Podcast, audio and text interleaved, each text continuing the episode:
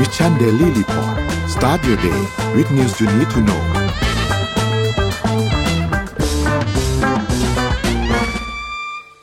สวัสดีค่ะ ยินดีต้อนรับทุกท่านเข้าสู่ Mission Daily Report ประจำวันที่ 16 พฤษภาคม พุทธศักราช 2566 นะคะ วันนี้คุณอยู่กับพวกเราสองคนค่ะ สวัสดีค่ะ อ้อม สวัสดีค่ะ พี่เอม ค่ะ ก็วันนี้เราก็มาเริ่มกันที่ตัวเลขเช่นเคยนะคะ ราคาดัชนีตลาดหลักทรัพย์ค่ะเสร็จปิดที่ 1,541.38 จุดนะคะ ติดลบ 1.28%ค่ะ ราคาหุ้นต่างประเทศค่ะ บวกทั้งกระดานเลยนะคะ ดาวโจนส์เนี่ยบวก 0.01% NASDAQ บวก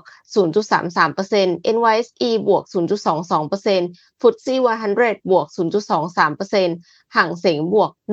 1.75%ค่ะ ราคาน้ำมันดิบโลกค่ะขึ้นแล้วนะคะ WTI เนี่ยอยู่ที่ 71.37 US ดอลลาร์ต่อบาร์เรลบวก 1.9%ค่ะ Brent อยู่ที่ 75.56 US ดอลลาร์ต่อบาร์เรลบวก 1.87%ค่ะ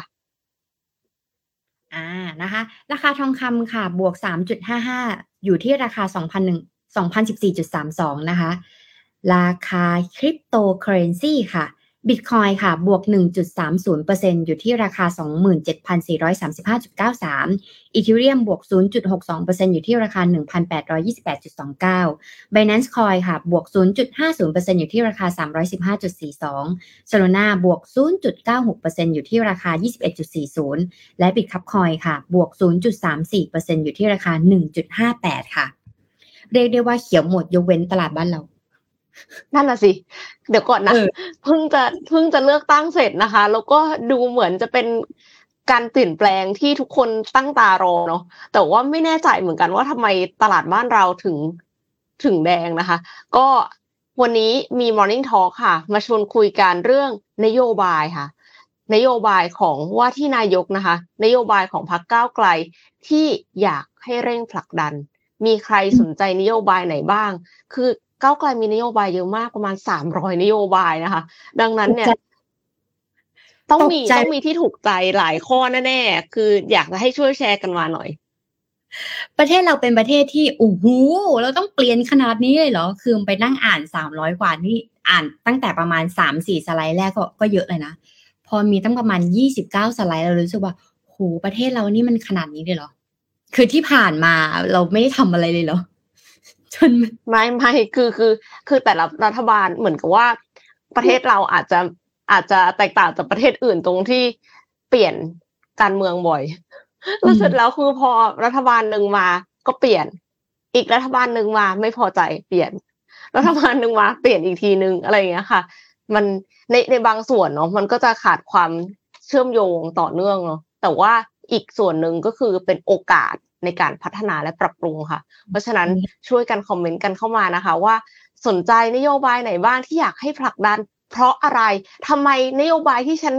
เชียร์เนี่ยมันถึงควรจะด่วนกว่านโยบายอื่นอะไรเงี้ยนึกออกไหมคะเพราะว่ายังไงอะไม่มีทางที่จะทำพร้อมกันได้ทั้งหมด 300 นโยบายในเวลาเดียวกันอยู่แล้ว ดังนั้นช่วยบอกเหตุผลด้วยว่าทำไมคุณถึงคิดว่าสิ่งเนี้ยมันสำคัญกว่าอย่างอื่น อืม แล้วเดี๋ยวได้เรามาคุยกันค่ะ ไปที่ข่าวกันเลยดีกว่าค่ะ อ้อม อ้อมอยากพาไปข่าวอัปเดตเรื่องการเมืองแล้วกันเพราะคิดว่าช่วงนี้เป็นช่วงประเด็นที่จะต้องอัปเดตแล้วก็ร้อนแรงปกติเราพูดเรื่องการเมืองเลยบอกเอออย่าไปพูดเลยเหนื่อย แต่ว่ารอบนี้เราต้องพูดเราก็เลยต้องพูดเยอะสักนิดหนึ่งนะคะเอ่อมีล่าสุดค่ะเมื่อประมาณเที่ยงนะคะของเมื่อวานนะคะ ที่อาคารอาคารอนาคตใหม่นะคะนายพิธาหรือว่าว่าที่นายกของเรานะคะนายพิธาลิมเจริญรัตน์เนี่ยหัวหน้าพักก้าวไกลได้แถลงประกาศชัยชนะการเลือกตั้งว่า สวัสดีคนไทยทั้งประเทศ ผมพิธาลิมเจริญรัตว่าที่นายกรัฐมนตรีคนต่อไปของประเทศไทย ขอใช้โอกาสนี้สื่อสารไปยังประชาชนผ่านสื่อหลังจากที่ประชาชนลงคะแนนให้เป็นพักที่หนึ่งโดยพักก้าวไกล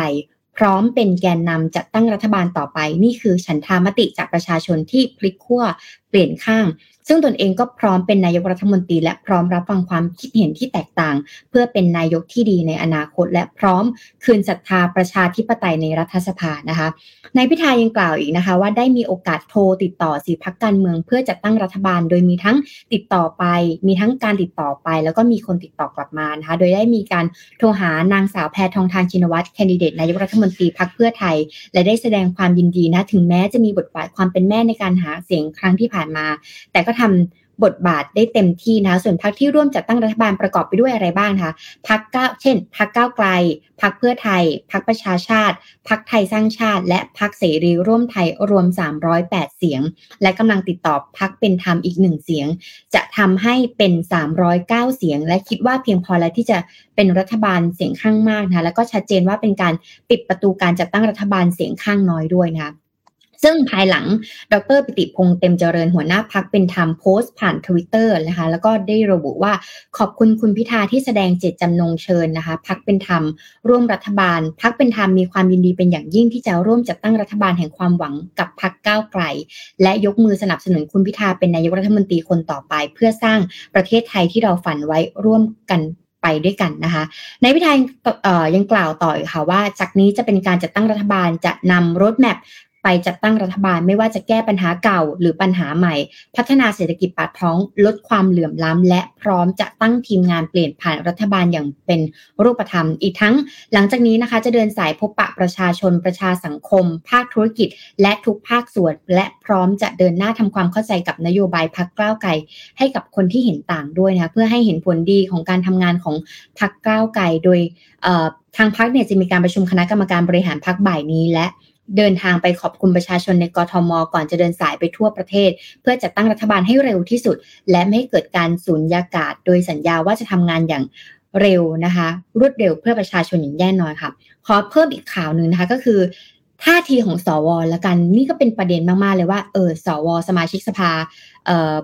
สมาชิกวุฒิสภาจะมีความเห็นยังไงนะคะหลังจากที่นายพิธาเนี่ย ได้ถแถลงชัยชนะและกล่าวพร้อมเป็นนายกรัฐมนตรีและเดินหน้าจะตั้งรัฐบาลเนี่ยทำให้แรงกดดันค่ะตกไปอยู่ที่สมาชิกวุฒิสภา ซึ่งเป็นตัวแปรสำคัญในโหวตนายกรัฐมนตรีนะคะ ตลอดทั้งทั้งวันนะคะ สื่อมวลชน สื่อโซเชียลมีเดียต่างๆเนี่ยก็ได้โพสต์นะคะ มากมายนะคะ เกี่ยวกับการตัดสินใจครั้งนี้นะคะได้เห็นพยายามสำรวจท่าทีของสอวอในประเด็นดังกล่าวนะคะ วันชัยคุณวันชัยสอนสุรินะคะ สมาสมาชิกวุฒิสภากล่าวถึงการร่วมเลือกนายกรัฐมนตรีของสวว่าหากใครสามารถรวบรวมเสียงสสได้เกินกว่ากึ่งหนึ่งเราต้องเคารพเสียงส่วนใหญ่ของประชาชน ซึ่งไม่ได้ผิดอะไรไปจากหลักการเลือกนายกรัฐมนตรีเมื่อปี 2512 ในปีนี้และและในปีนี้นะคะและก็ดังนั้นเนี่ยต้องติดตามกันต่อไปว่าพักก้าวไกล ซึ่งมีเสียงมาอันดับหนึ่งแต่ก็ไม่ได้หมายความว่ามีเสียงเกินกว่ากึ่งหนึ่งของสภา ผู้แทนราษฎร เป็นข้อตกลงพัก ของพรรคการเมือง หรือเป็นมารยาทการเมืองที่ใครได้เสียงอันดับหนึ่งก็มักจะให้พรรคนั้นเนี่ยเป็นคนประสานในการจัดตั้งรัฐบาลก่อน ซึ่งขณะนี้นะคะพรรคเพื่อไทยและพรรคการเมืองอื่นก็พูดเช่นกัน หากเป็นเช่นนี้นะคะก็ถือว่าเป็นภารกิจของพรรคก้าวไกล ในการประสานหาความร่วมมือ ว่าสามารถร่วมกับพรรคการเมืองอื่น ได้เกิน 251 เสียง จนถึง 376 หรือไม่จริงๆ ก็ตอนนี้ก็มากกว่า 3 300 ไปแล้วนะคะ ในวันชัยกล่าวต่ออีกว่าเท่าที่จับตาดูเนี่ยเห็นว่ามีสวหลายคนประกาศชัดเจนว่าไม่ได้หมายความว่าเสียงข้างมากอันดับหนึ่งเพียงอย่างเดียว แต่จะต้องดูคนที่เป็นแคนดิเดตนายกรัฐมนตรี และดูนโยบายของพรรคการเมืองด้วย สิ่งเหล่านี้ค่ะจะเป็นองค์ประกอบในการพิจารณาเลือกนายกรัฐมนตรีด้วยเหมือนกัน และทางคุณวันชัยก็เชื่อเช่นเดียวกับพรรคเพื่อไทยและพรรคการเมืองอื่น ว่าจะร่วมรัฐบาลกับใครก็คงไม่ได้มาดูแค่เสียงอันดับหนึ่งเนาะแต่ต้องดูว่านโยบายเข้ากันได้หรือไม่ และจะต้องเสนอใครเป็นนายกรัฐมนตรีนะคะ ในวันชัยกล่าวอีกค่ะว่าสวก็ไม่ได้คิดต่างกันขอให้ติดตามกันต่อไป ทั้งนี้แม้พักเก้าไกลจะได้เสียงมาเป็นอันดับหนึ่งก็จริง แต่ต้องดูว่าเขาสามารถที่จะประสานเรื่องนโยบายเรื่องตำแหน่งนายกรัฐมนตรีและเรื่องต่างๆ ได้ลงตัวหรือไม่ และอย่าเพิ่งมาตั้งเป้า หรือเลงมาที่สวโดยตรงนะคะเอ่ออีกนิดนึงแล้วกันค่ะ คุณกิติศักดิ์รัตนะวราหะนะคะ เป็นสมาชิกสภา วุฒิสภาด้วยเหมือนกันนะคะเผยกับฐานเศรษฐกิจว่าหน้าที่ของสวหลังจากที่พักการเมืองแกนนำเนี่ยได้จับขั้วจัดตั้งรัฐบาลไปแล้ว และหลังจากการมีการเลือกตั้งประธานรัฐสภา และการเลือกแคนดิเดตนายกรัฐมนตรี สวเนี่ยจะใช้อำนาจหน้าที่ตามมาตรา 272นะคะหรือว่า 272 ในการโหวตเลือกนายกรัฐมนตรีร่วมกับสส โดยนายกรัฐมนตรีจะต้องมีคุณสมบัติรักชาติ รักศาสนา พระมหากษัตริย์ และไม่มีเรื่องเกี่ยวข้องทุจริต ซึ่งไม่ใช่เฉพาะแค่นายพิธานะคะที่เป็นว่าที่นายกรัฐมนตรีนะคะแต่ใครก็ตามที่มาเป็นแคนดิเดตนายกรัฐมนตรี สวจะพิจารณาคุณสมบัติตรงนี้ก่อน ถ้าเป็นเสียงของผม ผมก็ต้องถามคุณพิธา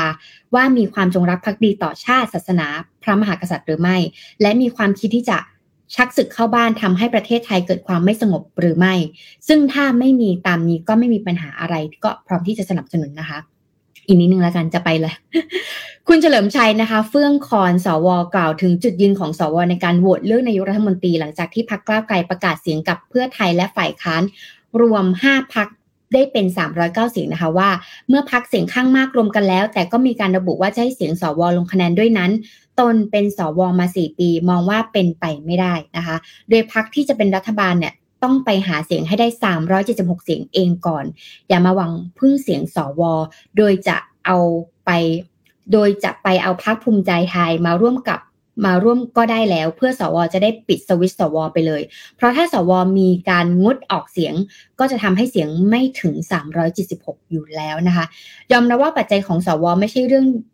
เสียงที่ได้รับจากประชาชนหรือเสียงข้างมากอย่างเดียว เพราะต้องดูว่าใครตั้งสวชุดนี้มีที่มาอย่างไร ยอมรับสวว่ามีเสียงเป็นกลุ่มๆมีสวอิสระไม่ถึง 20 คน เวลาลงมติจริงก็ไม่รู้จะอิสระหรือไม่ อันนี้ก็คือคุณเฉลิมชัยกล่าวนั่นเองนะคะ เป็นการเริ่มต้นประมาณ 15 นาทีแรกเกี่ยวกับการอัปเดตการเมืองหลังจากการเลือกตั้งแล้วก็ผลการเลือกตั้งที่ออกมาแล้ว ก็มาลุ้นกันแล้วกันนะคะว่าจะเป็นยังไง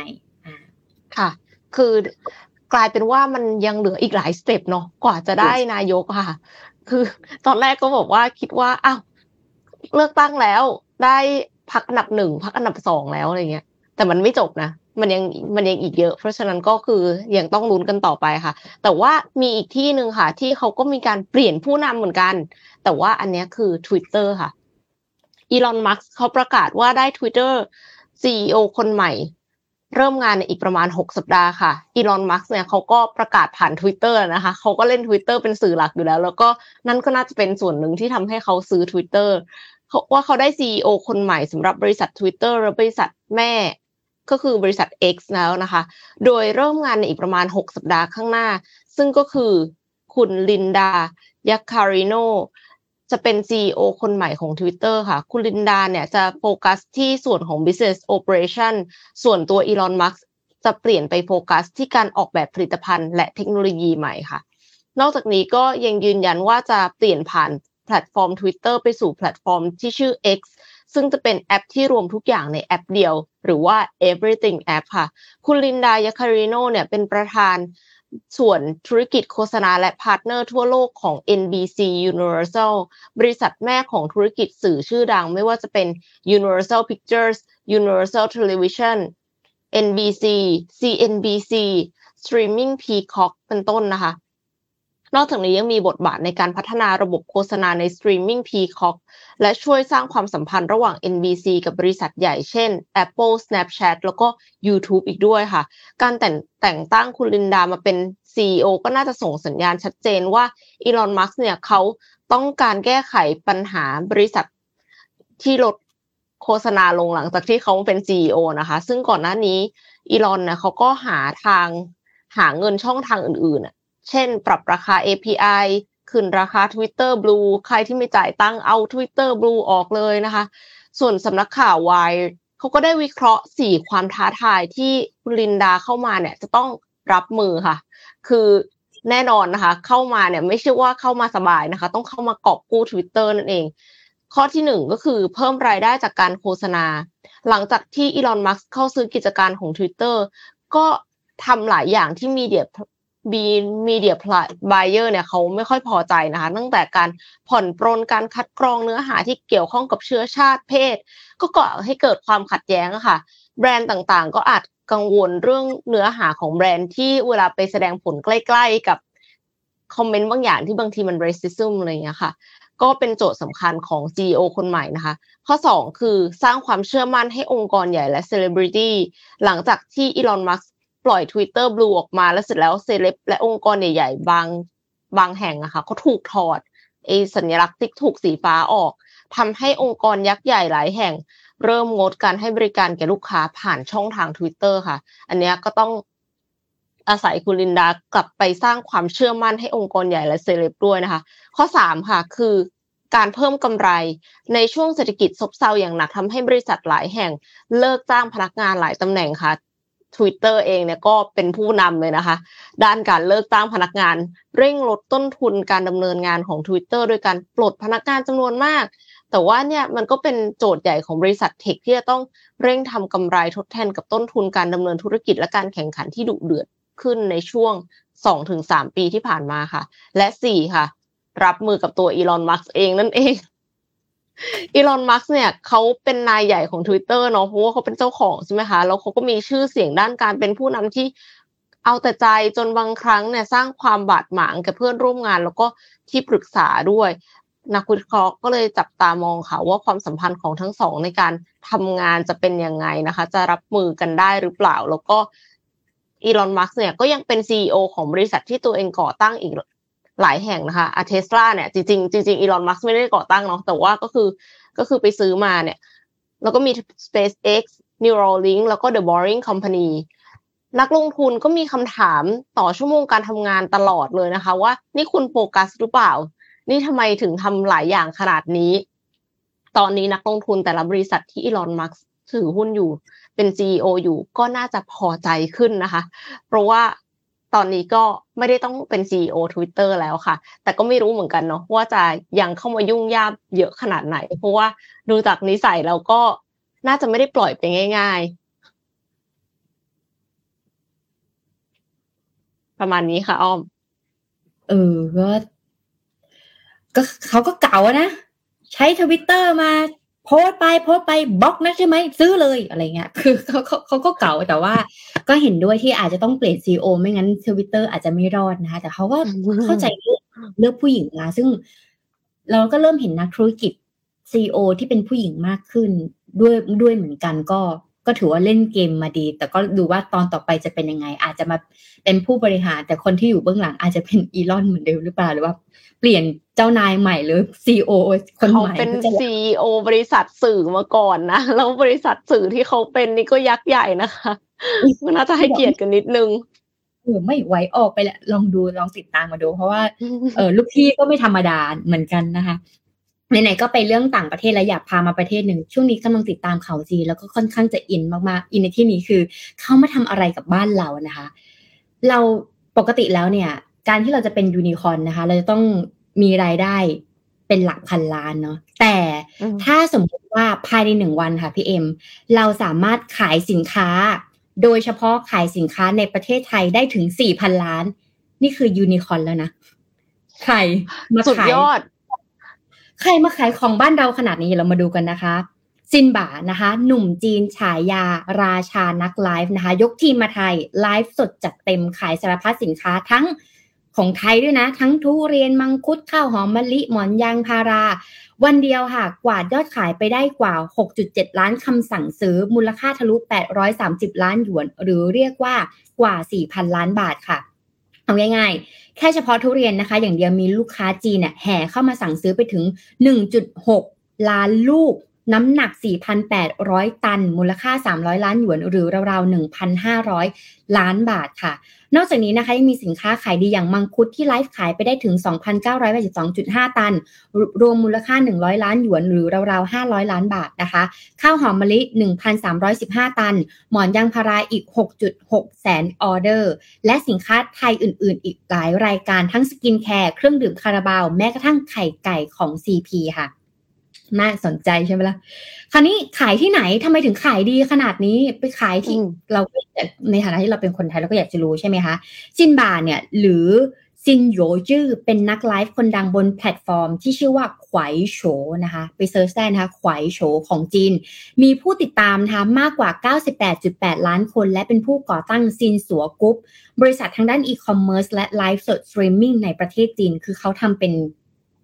บริษัทที่ชัดเจน คนไลฟ์แบบนี้มีการทำ production แบบนี้ที่อลังการมากนะคะ โดยประเทศไทยเนี่ยถือเป็นเป้าหมายหมุดแรก ในการขยายธุรกิจสู่ต่างประเทศของซินสัวกรุ๊ปนั่นเองค่ะ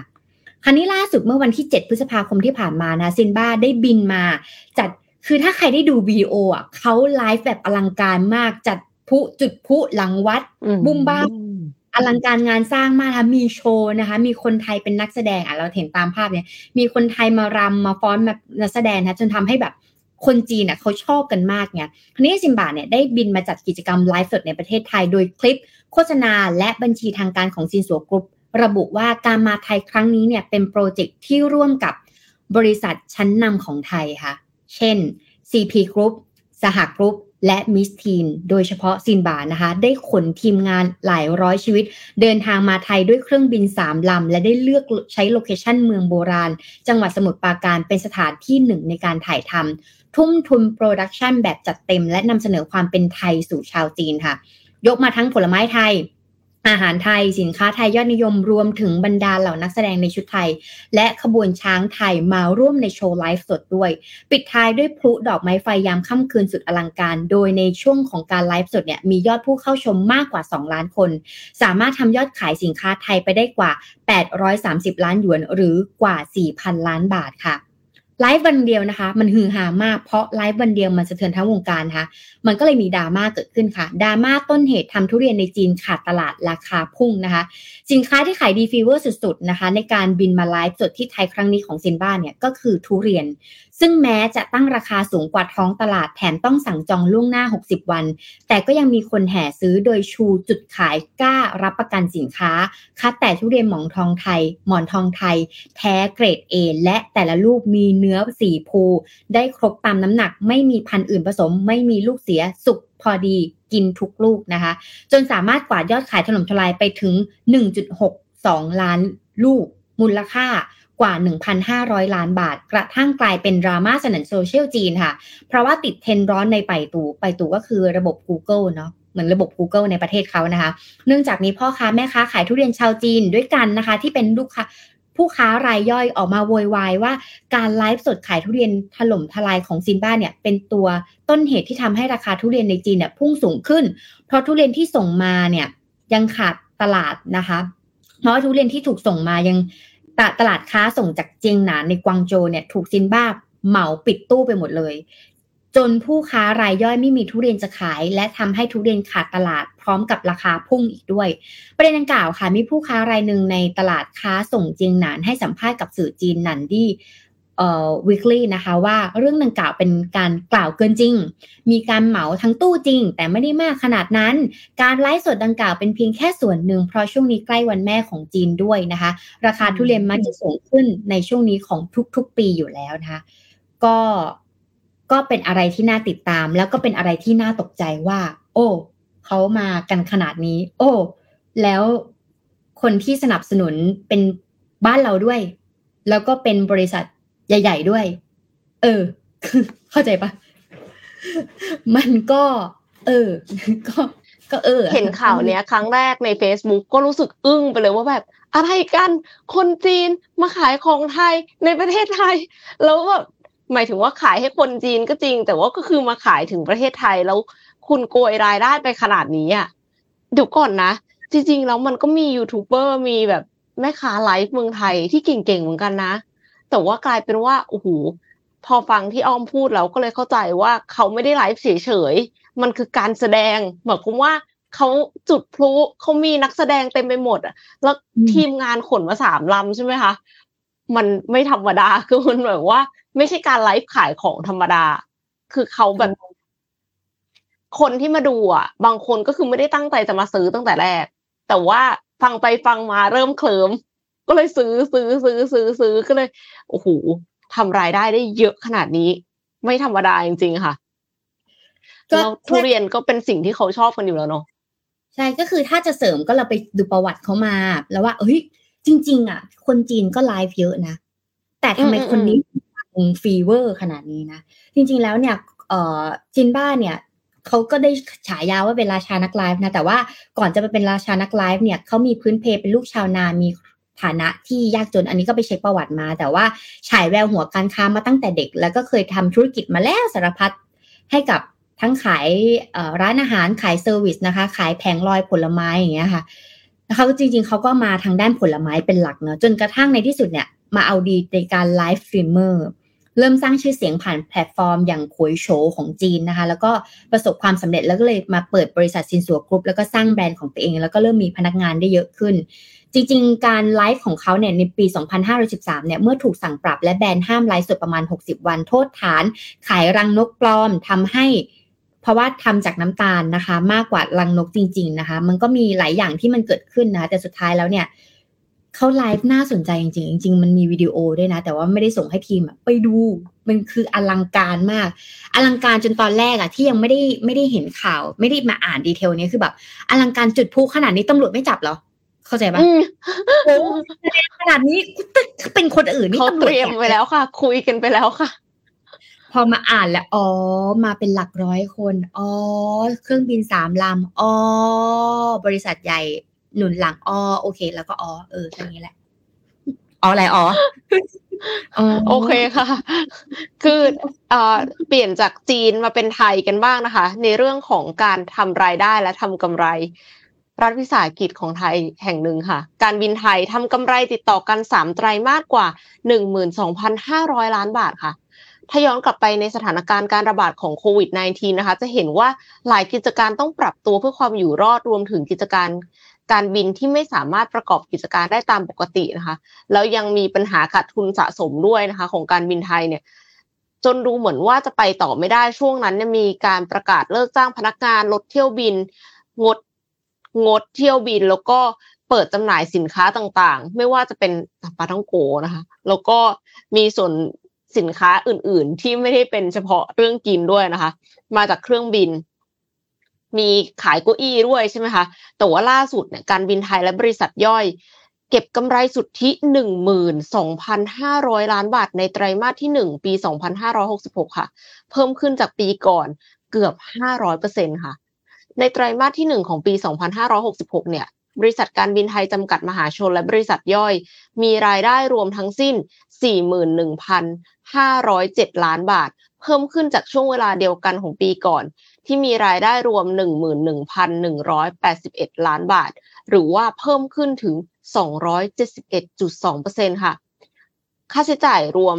28,473 ล้านบาท เพิ่มขึ้นจากปริมาณการผลิตการขนส่ง และก็ราคาน้ำมันเชื้อเพลิงค่ะ ราคาน้ำมันเชื้อเพลิงเนี่ยสูงขึ้น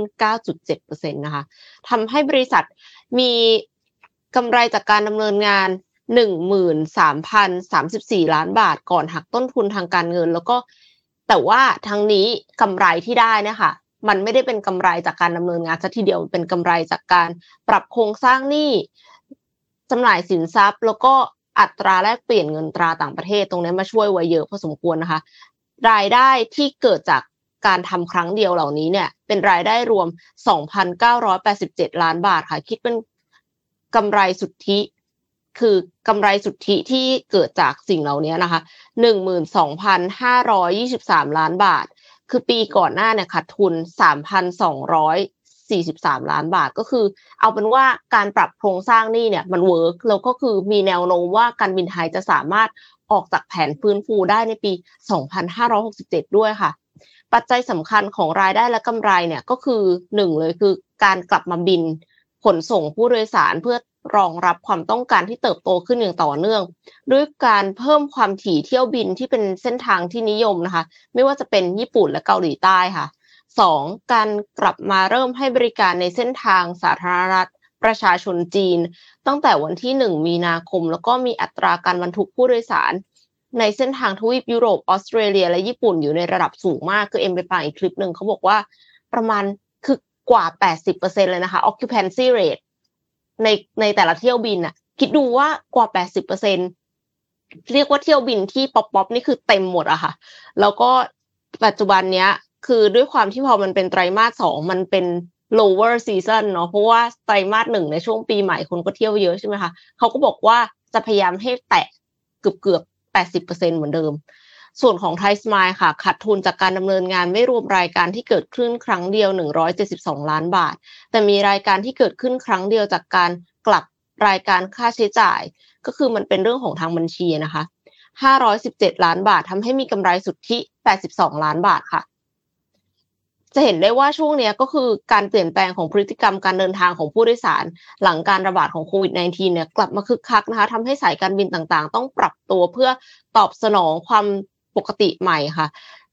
แอร์ไลน์จากจีนเนี่ยก็เพิ่มเที่ยวบินเข้ามาในไทยเที่ยวบินในไทยเองก็เริ่มปรับตัวด้วยเช่นกันค่ะ แล้วก็คืออย่าง AAV อะค่ะ บริษัทแม่ของ Air Asia เนี่ยเขาก็เติบโตเหมือนกัน กำไรเยอะเหมือนกัน คือตอนนี้ธุรกิจสายการบินกับธุรกิจการท่องเที่ยวเนี่ยมาแรงมากๆนะคะสำหรับนักลงทุนที่อาจจะยังแบบเหมือนกับ เอ๊ะ จะเอายังไงดีอย่างเงี้ย ก็ธุรกิจท่องเที่ยวมาแรงสุดไปเลยค่ะ ทั้งการบินไทยทั้งแอร์เอเชียนะคะ AOT แล้วก็มีธุรกิจที่เกี่ยวข้องอะเนาะโรงแรมอะไรเงี้ย ก็น่าสนใจค่ะ อืมใน ในในก็มาข่าวการท่องเที่ยวเหมือนเป็น transport ไปแล้วนะ อยากพามาดูอันนี้เหมือนกันค่ะ เป็นไอเดียธุรกิจที่อ้อมรู้สึกว่า พออ่านแล้วก็อยากจะมาแชร์ในนี้นะคะ เป็นของ Amazon ค่ะ Amazon เนี่ยล่าสุดเขามีนโยบายด้วยนะคะ เสนอเงินประมาณ 300 บาทค่ะพี่เอ็มให้กับลูกค้าเป็นส่วนลดแลกกับการไปรับสินค้าเองที่ร้านค้า partner นะคะ หรือว่าการเก็บปลายทางของ partner นั่นเองนะคะทำไมต้องถึงทำไมเขาถึงทำ ทำไมไม่ไปทำอย่างอื่นทำไมมาลดราคาขนาดนี้นะคะ Amazon ค่ะกำลังต่อสู้นะคะกับการลดต้นทุนอย่างต่อเนื่องล่าสุดค่ะ แพลตฟอร์มอีคอมเมิร์ซชื่อดังประกาศมอบส่วนลด 10 เหรียญหรือประมาณ 300 บาทนะคะ ให้กับลูกค้าที่ซื้อสินค้าตั้งแต่ 25 เหรียญขึ้นไป หรือประมาณ 840 บาท แลกกับการให้ลูกค้าเนี่ยไปรับสินค้าที่สั่งซื้อด้วยตัวเองที่ร้านค้า partner เช่น Whole Foods Amazon Fresh และ Kohl's นะคะ ซึ่ง โครงการดังกล่าวเนี่ยถูกประกาศผ่านอีเมลของลูกค้า ซึ่งเป็นสมาชิกของ Amazon Prime บริการขนส่งสินค้าของ Amazon โดย Dean Maciuba นะคะที่ปรึกษาทางด้านการขนส่งทางตอนเหนือของรัฐนิวยอร์กเนี่ยก็เป็นหนึ่งในสมาชิกของ Prime ที่ได้รับข้อเสนอด้วยเหมือนกัน โดยเขาระบุว่าการขยายจุดรับสินค้าของ Amazon เนี่ยถือเป็นกลยุทธ์ที่จะช่วยต้นทุนในการจัดส่งได้ ต้องจินตนาการค่ะ สมมติถ้าเกิดเราซื้อสินค้าหลาย ๆ ชิ้นแล้วกันเนาะที่มีมูลค่ารวมมากกว่า 840เนี่ยมันก็คงไม่ใช่ชิ้นเล็กอะ รือมันอาจจะเล็กแต่ว่าราคาแพงหรือมันอาจจะเป็นสินค้าหลาย ๆ ชิ้นใช่ไหมถ้าสมมติว่าเราเราบอกว่า เอ้ยเราเพราะว่า Amazon เนี่ยเขามีเช่นส่งเร็ว อ่า ส่งเร็วส่งด่วนไม่มีค่าธรรมเนียมใด ๆ อะไรเงี้ย แต่ถ้าเกิดเขาต้องขยายสาขาไปเรื่อยเพื่อจะรับให้ส่งถึงลูกค้าถึงมือตาม DNA ที่เขาประกาศไว้ว่าจะต้องส่งเร็วไม่มีค่าธรรมเนียมเนี้ยค่ะ อาจจะต้องลงทุนเยอะมากๆเลย เขาก็เออมีวิธีคิดแบบนี้ถือว่าเอาอย่างนี้ละกันฉันจะลดราคาให้เธอให้คูปองประมาณ 300 บาทนะ แต่ถ้าเกิดเธอไปรับจุดปลายทาง อันนี้อ้อมว่ามัน work นะ เพราะว่าจากรายงานของเว็บไซต์นะคะ The Information ระบุว่า Amazon เนี่ยเริ่มเก็บค่าธรรมเนียม 1 เหรียญประมาณ 30 บาท เพิ่มเติมจากลูกค้าที่ส่งสินค้าคืนผ่าน UPS หากที่อยู่จัดส่งของเขามีสถานที่รับส่งหรือการส่งคืนสินค้าของ Amazon ใกล้ ๆ นะคะ result ผลลัพธ์ที่ได้มาเป็นยังไง กลยุทธ์ของ Amazon เนี่ยที่ดูจะเป็นผลเสียกับบริษัทขนส่ง แต่กลับไม่เกิดผลเช่นนั้นค่ะ เพราะว่าโดย UPS และ FedEx เนี่ยบริษัทขนส่งสินค้า และไปรษณีย์ยักษ์ใหญ่ของสหรัฐ โดยพวกเขาเนี่ยกลับสนับสนุนให้ลูกค้าใช้บริการจุดรับสินค้าที่ร้านค้าของ partner โดยเฉพาะอย่างยิ่งในพื้นที่ชนบท ซึ่งมีต้นทุนในการจัดส่งสูงมาก อันนี้ก็เห็นด้วยนะคะ แล้วก็ยังไม่มีรายงานว่าผู้บริโภคเนี่ยรู้สึกยังไงกับโครงการดังกล่าวนะเพราะเขาก็เพิ่งทำเนาะแต่ก็ต้องยอมรับว่าในช่วงหลายปีที่ผ่านมา Amazon เนี่ยได้ทำให้ผู้บริโภคคุ้นเคยกับการขนส่งที่รวดเร็ว ปลอดภัยและไม่มีค่าธรรมเนียม ซึ่งสภาพเศรษฐกิจในปัจจุบันเนี่ยก็ไม่เอื้อที่จะทำขนาดนั้นได้ ถ้าเราต้องไปส่งในขยายพื้นที่ในการทำให้มากขึ้น เพราะในแต่ละสาขา นอกจากจะต้องมีโลเคชันเบสแล้ว จะต้องมีพนักงานใช่ไหมคะ จะต้องขยายระบบโอเปอเรชั่นเยอะมากๆ วิธีการนี้เนี่ยก็เป็นวิธีการที่จะเป็นแผนลดต้นทุนที่จำเป็นที่ที่จำเป็นที่จะต้องถูกนำมาใช้ ก็เป็นอีกหนึ่งไอเดียที่ Amazon ทำ เพิ่มขึ้นนะคะ ก็มาดูกันว่ามันจะเป็นยังไงต่อไปแต่ว่า เออ เหมือนเราอาจจะมีทฤษฎีนี้เนาะที่เราแบบว่า เราอยากจะวัดว่ายาสีฟันของเราอะ่ะ มันอยู่ในกล่องหรือเปล่ามันมีหนังสือเล่มหนึ่งแต่อ้อมจำทฤษฎีนี้ไม่ได้ เราก็จะมีวิศวกรรมบอกว่าเธอต้องซื้อเครื่องจักรมาเลยสิบล้านอย่างงี้ใช่ปะแต่เราก็จะมีพนักงานคนหนึ่งก็แค่แบบเอาพัดลมไปตั้งตรงสายพาน แล้วก็เป่าว่า กล่องยาสีฟันอะมันปิวไหมถ้ามันปิวแสดงว่ามันไม่มียาสีฟันอยู่ในนั้น เออ ถ้ามันไม่ถ้ามันถ้ามันไม่ปิวก็คือมันยังมียาสีฟันอยู่ในนั้น แค่คิดปึ๊บนิดเดียวอะ่ะ มันก็ประหยัดเงินไปเยอะมากๆ เคสนี้ก็เป็นเคสที่น่าสนใจของ Amazon นั่นเองค่ะเอออันอันนั้นน่ะตอนที่ได้ยินนะชอบมากเลย เพราะว่าโอ้โหวิศวกรคือเล่นใหญ่มาก แต่ปรากฏว่าพอซื้อเครื่องจักรมาเสร็จแล้วแล้วพอ ไม่มีไม่มียาสีฟันอยู่ในกล่อง เครื่องมันหยุดพอเครื่องมันหยุด คนงานเดือดร้อน คนงานเดือดร้อนก็เลยคิดวิธีแก้ปัญหา โดยการซื้อพัดลมมาเป่า ก็ซื้อพัดลมมาเป่าตั้งแต่แรกกันไหมคืออันเนี้ยจริง ๆ ถ้าสมมติว่าผู้บริหารน่ะ ให้พนักงานในโรงงานอะเขามีโอกาสเสนอความเห็นตั้งแต่แรก ก็ไม่แน่นะเขาอาจจะเสนอแล้วแล้วก็เซฟเงินได้มากมายอืมขำอะอันเนี้ยเรารู้สึกว่า เอ้ย มุมมองความคิดของเรามันสำคัญมาก ๆ เลยนะ เพราะว่าทุกทุกอย่างมันคือการลงทุนเนาะไม่ว่าจะเป็นเวลาหรืออะไรก็แล้ว แต่แต่ว่าแค่แนวคิดของเรามันเปลี่ยนทำอะไรให้มันง่ายอะ มันก็มันก็เวิร์กไงก็เลยแบบเออดีชอบชอบก่อนที่จะกลับมาที่ Morning Talk เอ็มขอพาไปที่ข่าว AI สักข่าวหนึ่งแล้วกันนะคะ เดี๋ยวจะเดี๋ยวเดี๋ยวจะผิดธีมเนาะเราสองคนมาด้วยกันเนี่ยต้องมีข่าวเทคบ้างนะคะ AI ที่เราใช้ใช้กันอยู่เนี่ย อย่าง Chat GPT เนี่ยมันใช้ทรัพยากรน้ำของโลกมหาศาลเลยนะคะ คือกลายเป็นว่าอ้าว AI ที่เราเหมือนกับเราใช้กันบ่อยมากจนกลายเป็นเครื่องมือกลายเป็นลูกน้องเราเนี่ย ไม่ได้เป็นมิตรต่อสิ่งแวดล้อมขนาดนั้นค่ะ นักวิจัยจาก University of California Riverside และ University of Texas Arlington เผยแพร่ชิ้นงานที่มีชื่อว่า Making AI Less Thirsty เผยให้ถึงผลกระทบจากการฝึกอบรม AI ต่อสิ่งแวดล้อม ซึ่งต้องอาศัยพลังงานไฟฟ้าและน้ำจำนวนมากค่ะทำไมการฝึกอบรม AI ต้องใช้น้ำด้วย เวลาที่ AI ตอบคำถามอะ AI ใช้น้ำนะคะ ทีนี้ก็เลยนึกถึงว่าคนปกติอะตอบคำถามอะคอแห้งไงคอแห้งก็จิบน้ำใช่ปะแต่ AI มันไม่จิบน้ำค่ะทุกคนทำไม AI ถึงต้องใช้น้ำนะคะ หนึ่งเลยคือในการเรียนรู้จดจำประมวลผลข้อมูลมหาศาลเนี่ยต้องอาศัยฐานการจัดเก็บข้อมูลขนาดใหญ่อย่าง Data Center ซึ่งศูนย์ข้อมูลเหล่านี้ก็ต้องมีพลังงานให้อุปกรณ์ต่างๆ ในศูนย์ แล้วพลังงานนั้นอะเขาก็ใช้น้ำมาผลิตไฟฟ้าค่ะ เมื่ออุปกรณ์เหล่านั้นทำงานหนักจนเกิดความร้อนก็เสี่ยงจะเสียหาย จึงต้องใช้ปริมาณน้ำจำนวนมากเพื่อระบายความร้อนออก ข้อมูลจากงานวิจัยเผยว่าในปี 2014 ปริมาณการใช้น้ำทั้งหมดของศูนย์ข้อมูลในสหรัฐอยู่ที่ 626,000 ล้านลิตรค่ะ เยอะมากๆนะคะ ในงานวิจัยดังกล่าวเนี่ยก็ยังพบว่าเพียงแค่การฝึกอบรม GPT-3 เพียงอย่างเดียว ต้องใช้น้ำมากถึง 185,000 แกลลอน ซึ่งเทียบเท่ากับปริมาณน้ำที่ใช้ระบายความร้อนในเครื่องปฏิกรณ์นิวเคลียร์การฝึกอบรม GPT-3 ในศูนย์ข้อมูล Microsoft ของสหรัฐเนี่ยก็ใช้ปริมาณน้ำสูงเทียบเท่ากับการผลิตรถยนต์ BMW ได้ 370 คัน หรือ Tesla 320 คัน ซึ่งก็อาจเพิ่มมากถึง 3 เท่าถ้าใช้ศูนย์ข้อมูลในเอเชียฝึกอบรม อย่างที่เดาได้ค่ะ มันร้อนกว่านะคะ งานวิจัยชิ้นนี้ยังให้ข้อมูลว่า สำหรับการสนทนาง่าย ๆ หรือว่าการตอบคำถามประมาณ 20-50 ข้อ ChatGPT ต้องดื่มน้ำใช้ปริมาณน้ำเนี่ย500มิลลิลิตร500มิลลิลิตรก็คือขวดหนึ่งขวดอะค่ะ เวลาที่เราไปซื้อตามเซเว่นเนี่ยส่วนใหญ่ก็คือจะประมาณ 500ถึง600มิลลิลิตรเนาะซึ่งเหมือนจะฟังดูน้อยก็ไม่เห็นจะแปลกเลย 20ถึง50 ข้อ ดื่มน้ำแค่ แค่นี้เอง แค่หนึ่งขวดที่เราดื่มเอง คนปกติเนี่ยถ้าตอบคำถามเยอะขนาดนี้นี่ดื่มน้ำมากกว่านี้แน่นอนนะคะ แต่ว่านึกสภาพว่ามีคนใช้ Chat GPT เนี่ย เกินหนึ่งร้อยล้านคน แล้วมันไม่ได้มี Chat GPT อย่างเดียวไง Bard อีกอะ Bing Assistant อีกนะคะ ดังนั้นก็เลยกลายเป็นปริมาณน้ำที่ต้องใช้อะมันเยอะมากๆเลย แล้วแถมยังมีการพัฒนาโมเดลภาษาใหม่ ๆ ที่ประมวลผลข้อมูลได้มากขึ้น ก็ต้องใช้ปริมาณน้ำมหาศาลนะคะ และที่สำคัญเลยก็คือข้อมูลการใช้น้ำของบริษัทเทคเหล่านี้ไม่ได้ถูกเปิดเผยค่ะ ก็เลยเป็นเรื่องที่น่ากังวล และอาจเป็นอุปสรรคต่อการพัฒนานวัตกรรมที่ช่วยสร้างความยั่งยืนให้โลกได้ด้วยค่ะผลทางแก้นะคะ ก็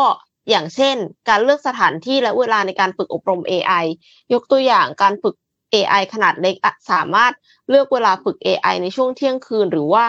ในเวลาที่ศูนย์ข้อมูลมีประสิทธิภาพการใช้น้ำดีกว่าค่ะ หรือว่าใช้ข้อมูลของ water usage effectiveness WUE ซึ่งเป็นหน่วยวัดความยั่งยืนของ Data Center ในการใช้น้ำอย่างมีประสิทธิภาพเนี่ยมาทำให้แบ่งเวลาการใช้เนาะ นอกจากนั้นนักวิจัยเนี่ยยังเน้นย้ำว่าบริษัทผู้พัฒนา AI อย่าง Google และ OpenAI สามารถ และควรจะรับผิดชอบต่อสังคม ด้วยการเป็นผู้นำตัวอย่าง โดยจัดการกับ water footprint ของตัวเอง ไม่ใช่แค่ carbon footprint แล้วนะคะ อันนี้คือ water footprint ด้วย แต่ว่างานวิจัยชิ้นนี้มันค่อนข้างใหม่ค่ะ ยังไม่ได้ผ่านขั้นตอน peer review หรือว่ากระบวนการตรวจสอบทางวิชาการนะคะ แต่ว่าพอออกมานี่ก็คือฮามากเลยมีหลายสำนักข่าวที่ที่ตีพิมพ์เรื่องนี้นะคะ เพราะว่าคือนึกสภาพว่า AI ตอนเนี้ยมาอยู่ในทุกอุตสาหกรรมทุกธุรกิจ แล้วถ้ามันใช้น้ำเยอะขนาดเนี้ยในอนาคตโลกจะยังไงนะน่าจะมีวิธีการเนาะคือแน่นอนว่าเอ็มเนี่ยไม่ได้สนับสนุนให้หยุดการพัฒนา AI นะคะ แต่ว่ามันน่าจะมีการคิดถึงมาตรการที่จะช่วยได้ทำไมคือคือแล้วแล้วน้ำที่หลังจากที่ใช้เสร็จมันร้อนอะแล้วเขาเอาไปบำบัดยังไงต่อ ก่อนที่จะปล่อยออกสู่ธรรมชาติ หรือว่าทำให้มันเย็นแล้วเอากลับมาใช้อีกได้ไหมมันก็จะได้จะได้ไม่ต้องไปเอาน้ำจากข้างนอกเข้ามาใช้อีกเลยอะค่ะ อืม เออ ลืมนึกเรื่องนี้เหมือนกัน อันนี้ก็ขอบคุณพี่เอ็มมากเลยนะ เพราะว่าเราก็นึกถึงแต่เทคโนโลยีนะจริงๆแล้วมันก็มีต้นทุนที่มันต้องเสีย คิดหวังว่ามันจะมี solution ที่ดีกว่านี้ เอาง่ายๆ อ่านข่าวทุก ทุกครั้งเนี่ย น้ำก็หนึ่งจุดห้าลิตรแล้วอะนี่ขนาดมนุษย์นะ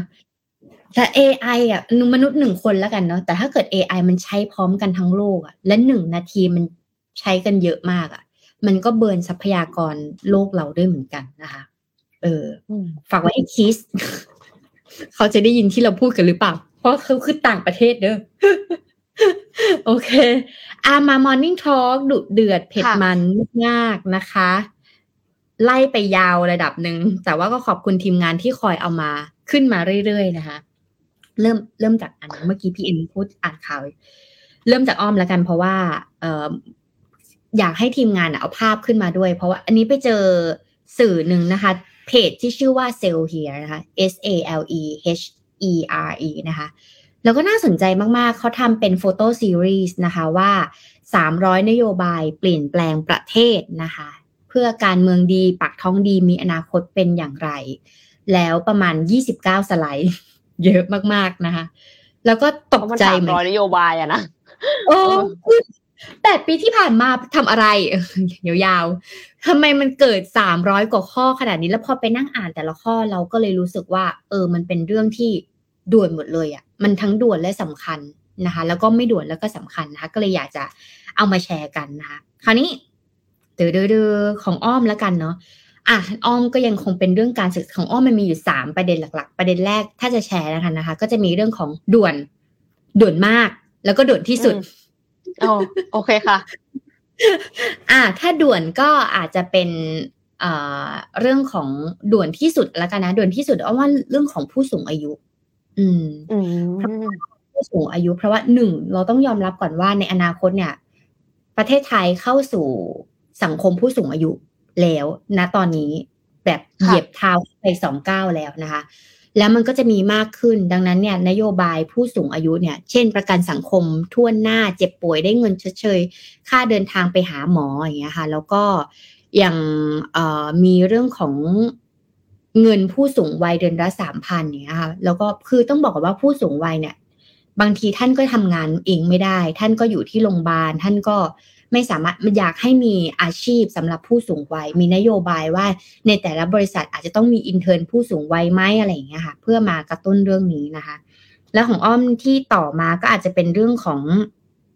เดือดเดือดเดือดขอเลื่อนนะคะ อีกอันนึงเนี่ยมีเงินค่าพิกะคนพิการเดือนละสามพันบาท อันนี้เป็นประเด็นของอ้อมส่วนตัวแล้วกัน เพราะว่าคุณแม่อ้อมเนี่ยเป็นหนึ่งในผู้พิการอยู่ ท่านก็บอกเหมือนกันว่า ฉันก็รับเงินเดือนแล้วประมาณหกร้อยฉันก็ไปทำบุญทุกเดือน ก็คือหกร้อยบาทต่อเดือนเนี่ย เฉลี่ยแล้วเนี่ย วันหนึ่งเนี่ย แค่ไม่กี่สิบบาทเองอะประมาณยี่สิบาทใช่ไหม ดังนั้นเงินพิการเดือนละสามพันบาท อันนี้อ้อมก็เห็นด้วยนะ หรือว่าสิทธิลาคลอดร้อยแปดสิบวัน พ่อแม่แบ่งกันได้เนาะ เพราะปกติแล้วสิทธิลาคลอดเนี่ยประมาณสิบห้าถึงสามสิบวันตามระบบการทำงานนะ แต่ว่าเวลาคนเป็นแม่มันก็มีเรื่องของการ แพนิคหลังคลอดนะภาวะหลังคลอดอะไรต่างๆอะไรเงี้ยยิ่งเป็นคนท้องสาวไม่มีวิธีการรับมือ ไม่ได้มีโรงเรียนสอนรับมือถึงมีก็ไม่ได้ฟรีอย่างเงี้ยค่ะ ก็เลยรู้สึกว่าเออสิทธิลาคลอดร้อยแปดสิบวันเนี่ยอันนี้ก็เห็นด้วยนะคะ แล้วก็มีของอ้อมก็จะมีประเด็นเช่นเออเป็นเรื่องของการลนอีกอันหนึ่งที่อ้อมอ้อมรู้สึกเห็นด้วยก็คือ ผ้าอนามัยไม่เก็บแวดแจกฟรีในโรงเรียนต้องบอกก่อนนะว่าเด็กสมัยนี้เนี่ยเขาอาสมัยเราแล้วกันพี่เอ็มเราเวลาเรากิน KFC เนี่ยเราต้องเก็บตังค์ใช่ไหมเราไม่ได้กินบ่อยใช่ไหมแต่เดี๋ยวนี้ประมาณนะแพงนะ KFC หรือว่าอาหารที่เป็นจังฟู้ดเนี่ยมันเข้าถึงเด็กได้มากขึ้น แล้วไก่หรือเนื้อสัตว์เนี่ยที่มันเร่งการแปรรูปขึ้นมาค่ะ มันทำให้เด็กมีฮอร์โมนหนุ่มสาวเร็วกว่าปกติ อ่าอย่างอ้อมมีเด็กที่อยู่ในในในครอบครัวอย่างเงี้ยค่ะเก้าขวบมีประจำเดือนแล้วนะแล้วเด็กเก้าขวบเนี่ยเขาก็ยังมีวงจรในการวิ่งเล่น กับเพื่อนๆอยู่อย่างเงี้ยค่ะ ดังนั้นเนี่ย ครั้นที่จะพูดตรงๆอันพูดออกสื่อแล้วกันทั้งที่จะซื้อผ้าอนามัยสำหรับผู้ใหญ่ให้กับเด็กเด็กเขาก็ยังอาจจะใช้ไม่คล่องไงดังนั้นเนี่ยเราต้องซื้อผ้าอนามัยแบบไหนคะต้องซื้อผ้าอนามัยแบบกางเกง กางเกงชั้นในค่ะ ซึ่งผ้าอนามัยแบบกางเกงชั้นในเนี่ย ราคาเนี่ยอยู่ที่ห้าชิ้นร้อยหกสิบเก้าบาทนะคะ ทุกคน ถือว่าแพงมากดังนั้นก็เลยมองว่าการไม่เก็บแบตผ้าอนามัยแบบไม่เก็บแบตแจกฟรีเรียนอ้อมก็เห็นด้วยนะคะ แล้วก็การจ้างงานคนพิการสองหมื่นคนก็เห็นด้วย เพราะว่าผู้พิการก็ยิ่งช่วงสถานการณ์โควิด บริษัทปิดตัวไปเยอะ ผู้พิการเขาก็ต้องมีรายได้ด้วยเหมือนกันนะคะ รณรงค์เรื่องความรู้เรื่องเพศสังคมเริ่มต้นจากหน่วยงานอันนี้เห็นด้วยมาก เพราะว่าอ้อมก็ไปเรียน Data Science ใช่ไหม Data Science เนี่ยเขาทำขึ้นมาว่ามี Data อยู่ 5 ชุด เกิดจากอะไร เช่นทฤษฎีไหนที่ทำให้เกิดการแท้งบุตรมากที่สุด เช่น คุณไม่ทันมีคุณมีประวัติการแท้งบุตรมาก่อน คุณมีประวัติเสพยาเสพติดมาก่อน คุณไม่ได้ฝากคันตามกำหนดคุณมีหนึ่งสองสามสี่อย่างเงี้ย ซึ่งห้าซีนารีโอเนี่ยมันมีผลหมดเลย แต่สุดท้ายแล้วเนี่ย อ้อมมาทำ Data ทั้งหมดเนี่ยสิ่งที่เกิดขึ้นคือการให้ความรู้เรื่องเพศ จริง ๆ ให้กับสังคมและเด็กยุคใหม่ แล้วเราจะกระมิดกระเมียนในการที่ไม่พูดตรงๆเนี่ยเด็กเขาฉลาดค่ะ สื่อโซเชียลมีเดียแค่เซิร์ชใน Google น่ะเว็บโป้อะมันก็ขึ้นภาพมาแล้ว คลิกไปที่รูปภาพเนี่ย มันก็ขึ้นมาหมดแล้วดังนั้นเนี่ย ให้ความรู้ไปเลยว่ามันมีทั้งข้อดีและข้อเสียยังไงบ้างเด็กเขาจะได้รู้ตัวค่ะ จะได้ไม่ต้องมาเสียเวลาในตอนโตนะคะ แต่อันที่มันหลีกเลี่ยงไม่ได้ก็คือเรื่องของการศึกษา เช่น นักเรียนเครียดซึมเศร้า อันนี้คือด่วนมาก ๆนะคะซึมนักเรียนเครียดซึมเศร้ามีปัญหาก็ควรจะมีที่ปรึกษาในแต่ละโรงเรียนมี call center มีศูนย์กลางนะคะ อันนี้ก็เห็นด้วยมากคือครูละเมิดสิทธิ์พักใบประกอบทันทีอย่างอ้อมโรงเรียนเนี่ยอ้อมโรงเรียนสหมีชายและหญิงใช่ไหมเคยเจอเหตุการณ์ที่คุณครูเนี่ยฟ้าง ไม้เอ่อที่แปลงลบกระดานอะใส่นักเรียนสาเหตุที่นักเรียนแค่พูดไม่ถูกใจครู แล้วก็เอานักเรียนเนี่ยมาเป็นกลุ่มเป็นกวน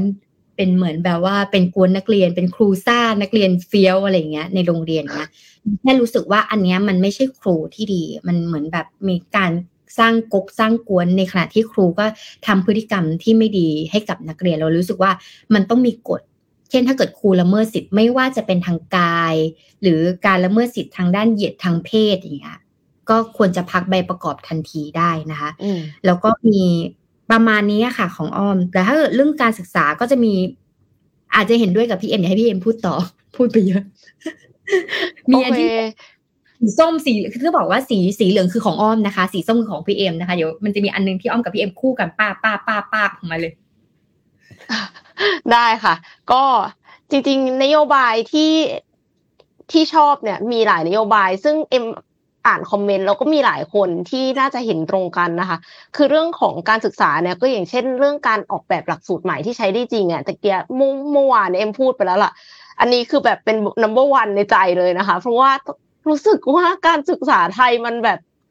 ทำไมมันจะต้องไม่ทันเหตุการณ์ขนาดนี้ตลอดเวลา แล้วมันก็เลยทำให้ คนต้องไปเรียนโรงเรียนนานาชาติอะคือเพื่อนๆเนี่ยส่งลูกเรียนโรงเรียนนานาชาติทั้งนั้นเลยทั้งทั้งที่มันแพงมากนะคะ ทุกคน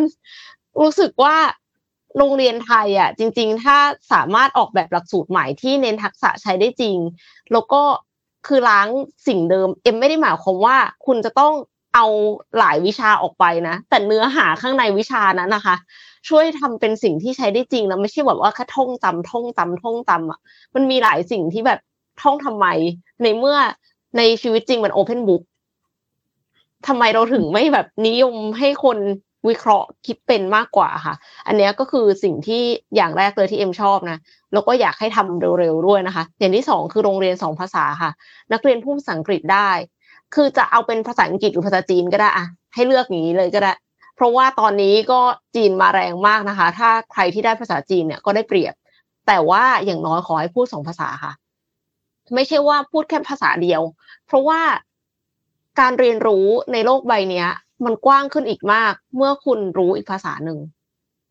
คือปัจจุบันเนี้ยเอ็มว่าอังกฤษก็ยังเป็นแหล่งความรู้ที่ดีกว่านะเพราะว่าเหมือนกับเขาเปิดกว้างให้โลกเนาะ ถ้าสมมติว่าเรารู้ภาษาจีน แต่เราไม่รู้ภาษาอังกฤษ แล้วเราจะไป search หาข้อมูลอะไรเงี้ย ก็อาจจะยากขึ้นไปอีก step หนึ่งค่ะ เพราะฉะนั้นก็ถ้ามีโรงเรียนสองภาษาสองภาษาให้นักเรียนพูดภาษาอังกฤษได้ดีเนี่ย ก็ดีค่ะ หน้าที่สองจริง ๆ แล้วเอ็มบอกว่ายกเลิกบังคับเกณฑ์ทหารนะเป็นโยบายที่เอ็มชอบอะ เพราะว่าเอ็มรู้สึกว่าการเกณฑ์ทหารแน่นอนว่าบางคนได้ประโยชน์นะคะ มีคนที่เขาเหมือนกับไม่ได้คิดว่าจะมีอาชีพอะไรอะ เขาก็ไปสมัครเป็นทหาร แต่เขาก็สมัครได้ไง ไม่ได้บอกว่าจะยกเลิกทหารนี่ก็ยกเลิกการเกณฑ์ทหารเฉยๆแปลว่าคนที่ไม่เต็มใจก็ไม่ได้จำเป็นจะต้องเกณฑ์ นอกเหนือจากนี้ค่ะ ที่ที่คุณทิมพิธาเขาพูดเนี่ยเขาบอกว่าจะต้องปรับปรุงทหารให้เป็นอาชีพที่มันน่าสนใจอะ่ะ คือถ้าถ้าในกรณีนั้นอะ มันก็เหมือนอาชีพทั่วไปไงคะที่โครงสร้างภายในมันก็ต้องดีขึ้นเนาะ พอมันดีขึ้นไม่มีการเอาไปใช้ในทางที่ผิดอะไรเงี้ย คนก็อยากจะเข้าไปทำอาชีพนี้มากขึ้น ก็รู้สึกเป็นอาชีพที่มีเกียรติใช่ไหมเราไม่ได้เราไม่ได้ว่าแบบ against ทหารเนาะแต่ว่าเราจะทำให้มันดีขึ้นเราไม่ต้องไปบังคับขู่เข็นให้คนมาเป็นทหารอะเออเอ็มว่า อันเนี้ยเป็นเรื่องที่ดีค่ะ แล้วก็ต่อจากนั้นจะเป็นเรื่องของข้อมูลค่ะอยากจะให้เปิดข้อมูลรัฐในทันที ให้ประชาชนเป็นเจ้าของ เพราะอะไร AI ไงคะ ทุกคนเราจะสร้าง AI ขึ้นมาได้ยังไงคะถ้าเราไม่มี Data เราก็ต้องมี Data ก่อนและอีกอย่างหนึ่งก็คือมันจะทำให้โปร่งใสค่ะ ก็หมกเม็ดไม่ได้ แต่ขอให้อัปเดตนะ อันนี้คือสำคัญ เพราะว่าไม่ใช่ว่าเข้าไปถึงปั๊บโอเค เปิดข้อมูลเลยค่ะ เสร็จแล้วหลังจากนั้นก็ข้อมูลก็อยู่อย่างนั้นแหละ ไปเรื่อยๆ ไม่ได้แบบ ไม่ได้จำเป็นต้องอัปเดต real-time นะ เอ็มว่าใช้ทรัพยากรเยอะเกินไป ถ้าจะต้องอัปเดต real-time แต่ว่าอย่างน้อยที่สุดอัปเดตแบบทุกไตรมาสเราก็จะมีข้อมูลไตรมาสที่แล้วแบบมีทุกหน่วยงานนะคะหมายถึงว่าที่ไม่ใช่เป็นความลับอะเป็นข้อมูลทั่วๆไปที่สามารถเปิดเผยได้ แต่ไม่ใช่ว่าอุ้ยหน่วยงานนี้ล้ำก็มีหน่วยงานนั้นไม่มีเพราะปัจจุบันเนี้ยจริง ๆ มันก็มีบางหน่วยงานที่เขาเปิดเผยข้อมูลพอสมควร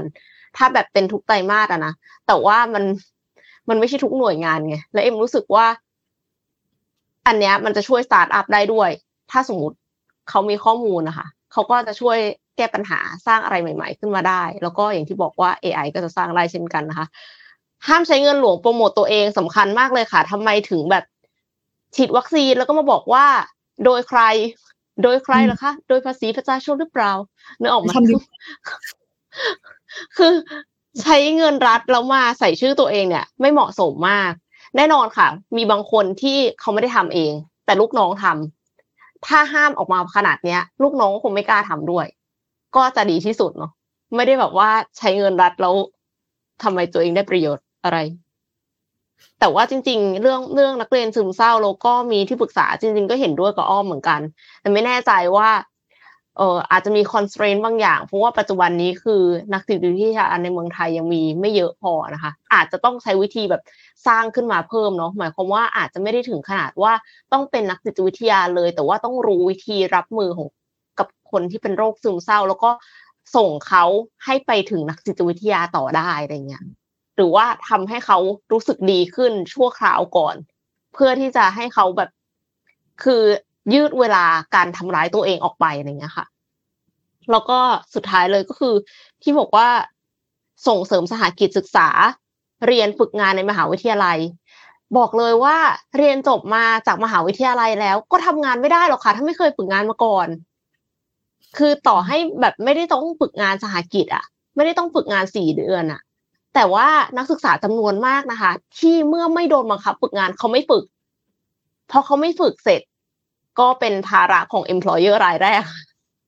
employer รายแรกก็จะต้องมาสอนการทำงานทุกอย่าง รวมถึงมารยาทในการทำงาน และสิ่งที่คุณพูดได้กับพูดไม่ได้กับลูกค้าค่ะสรรพนามที่ใช้อะไรเงี้ย คือบางทีแบบว่าลูกค้าให้ความสนิทด้วยโอ้โหคุณก็สนิทเกิน เออ ไม่ได้แบบให้ความเคารพแล้วหรือว่าการตอบอีเมลคือ คือมันเป็นเป็นอะไรที่แบบเล็กๆน้อยๆอะ ปัจจุบันนี้อาจจะมีหลายคนที่บอกว่าใช้ Chat GPT ก็ได้ ใช่ค่ะ แต่ว่าถ้าคุณไม่ได้เข้าใจตั้งแต่แรกว่ากับลูกค้าคนนี้ควรจะ handle ยังไง กับลูกค้าคนนั้นควรจะ handle ยังไงเนี่ย เอ็มว่า Chat GPT ก็ช่วยได้ระดับหนึ่ง ไม่ได้ช่วยได้ทั้งหมดขนาดนั้น เพราะฉะนั้นการฝึกงานโดยเฉพาะอย่างยิ่งถ้าฝึกสหกิจเนี่ยมันก็สี่เดือนอะก็ทำงานได้เลยทำงานเป็นเลย พอจบออกมาก็ทำงานที่นั่นต่อได้เลยค่ะ น่าจะช่วยให้นักศึกษาเนี่ย มีงานทำมากขึ้นด้วย แล้วก็มีคุณภาพ เวลาที่ไปทำงานกับสถานประกอบการนะคะ และสุดท้ายค่ะ คูปองเรียนเสริมทักษะเปลี่ยนอาชีพ 5,000 บาทต่อปีทำไมเอ็มถึงไม่เลือกอันแพลตฟอร์มเรียนรู้ตลอดชีวิตเรียนฟรีไม่จำกัด เพราะว่าพูดตรงๆนะ คนไม่ค่อยเรียน เรียนไม่ค่อยจบ ถ้ามันเรียนฟรี แต่ถ้าคุณต้องเลือกเมื่อไหร่ ว่าอันไหนคือสิ่งที่สำคัญสำหรับคุณน่ะมันจะเรียนจบค่ะ แล้วก็คือจริง ๆ รัฐบาลอะเขามีอยู่แล้วนะคะ แพลตฟอร์มที่เรียนฟรีอะ แต่ข้อมูลมันไม่ค่อยอัปเดต คือหมายถึงว่าคอนเทนต์อะตอนช่วงแรก ๆ ที่โปรโมทอะก็มีใส่ใส่ใส่ใส่ใส่เข้าไป เสร็จแล้วสักพักหนึ่งก็ไม่ได้มีใส่หลักสูตรเพิ่ม ไม่ได้มีอัปเดตเพิ่ม มันก็เลยกลายเป็นว่าเอ็มกลัวว่าอันนั้นอะมันจะไม่ยั่งยืน แต่ในขณะเดียวกัน เอกชนอะพัฒนาตลอดเวลาอยู่แล้วค่ะ เพราะว่าเขาทำสิ่งนี้ทุกวันเขาโฟกัส มีแพลตฟอร์มเรียนออนไลน์ตั้งมากมายนะคะให้คูปองเสริมทักษะเปลี่ยนอาชีพเลยค่ะ 5,000 บาทต่อปี นอกเหนือจากจะช่วย คนที่ได้เสริม skill แล้วนะคะ ยังช่วยสตาร์ทอัพให้อยู่รอดด้วย เพราะฉะนั้นก็อยากจะเห็นนโยบายเหล่านี้เร็วๆค่ะ อืม มันมีอะไรที่น่าคิดนะ เช่นสมมุติว่า ถ้าสามร้อยนโยบายเนี่ย สามารถทำได้ภายในสี่ปีเนี่ยเอาไม่ต้องสามร้อยเราเอาครึ่งหนึ่งร้อยห้าสิบทำได้ภายในสี่ปีเนี่ย คนที่อยู่แปดปีต้องคิดสักนิดหนึ่งนะเนี่ย ก็คือ มันจะเกิดโมเมนตัมการเปลี่ยนแปลงแล้วมันจะเกิดมาตรฐานใหม่มาก ๆ เลยค่ะสำหรับคนที่จะมารับช่วงต่อ next generation ต่อไปอะ่ะ มันจะเกิดมาตรฐานใหม่ที่แบบ เออ ถ้าทำได้ที่สำคัญคือข้าราชการอะคือหมายถึงว่า คือข้าราชการการเมืองอะ ก็ทำได้ระดับหนึ่ง แต่ในที่สุดแล้ว มันจะทำได้ยั่งยืนขนาดไหน ขึ้นอยู่กับข้าราชการ คุณสามารถซื้อใจข้าราชการได้หรือเปล่าทำให้เขาเชื่อได้หรือเปล่าว่า ตกลงสิ่งนี้อะมันดีต่อประเทศชาติจริง ๆ และสุดท้ายผลดีมันก็จะวกกลับมาที่ตัวคุณ อืมเนาะต่อให้ไม่ถึงตัวคุณโดยตรงนะลูกหลานคุณก็ต้องเจอ ใช่ ใช่ใช่ไหมเป็นราชการเราจะบอกว่าอุ้ยไม่เป็นไรหรอกเดี๋ยวเราตายไปแล้ว เราก็มีอะไรละอะไม่ใช่นะคุณคุณยังมีลูกมีหลานยังมีเหลนยังมีโหลดอีกนะ ก็คือ ระวังเด้อเดี๋ยวบาปเด้อกลับมาเกิดมาเป็นลูกหลานอีกรอบเด้อเดี๋ยวอันอันนี้ดูซีรีส์เกาหลีมาหรือเปล่าทำกงกุยประมาณนี้มีคนบอกว่าอุ๊ยคุยกันไปสนุกมากเลยแปดโมงไม่รู้ตัวเลยใช่ เราอ่านข่าวเราก็ยังเราก็ไม่รู้ตัวเหมือนกันโมงแล้วเหรอยังเรามาคุยกันใหม่พรุ่งนี้อะเดี๋ยวดูว่าพรุ่งนี้จะมีอะไรอัปเดต เพราะว่าช่วงนี้อัปเดตตลอดนะคะ โดยเฉพาะเรื่องการเมืองแล้วก็นโยบายต่างๆ ก็ก็เห็นความ ความเป็นไปได้ แล้วก็รู้สึกว่า เออ แล้วก็อะก็สู้ไปด้วยกัน แล้วก็ดูไปด้วยกัน นั่นเองนะคะ ค่ะโอเค ถ้าอย่างนั้นวันนี้ส่งทุกคนไปทำงานก่อนแล้วกันนะคะสำหรับวันนี้ต้องขอขอบคุณผู้สนับสนุนหลักของเราค่ะ Liberator ค่ะ เทรดเองทำเองทำไมต้องจ่ายค่าคอมคะ ก็คือไม่ต้องจ่ายค่าคอมนะคะ ถ้าเทรดผ่าน Liberator แล้วก็ขอขอบคุณผู้ฟังด้วยค่ะ ที่อยู่กับ Mission Daily Report ในทุกๆเช้า เราสัญญาว่าจะหาข่าวดีๆ มีสาระเพื่อเสิร์ฟให้กับทุกๆ คนในทุกๆวันค่ะสำหรับวันนี้ก็ต้องขอลาไปก่อนแล้วพบกันใหม่พรุ่งนี้นะคะเจ็ดโมงตรงที่เดิมค่ะ สวัสดีค่ะ สวัสดีค่ะ Mission Daily Report start your day with news you need to know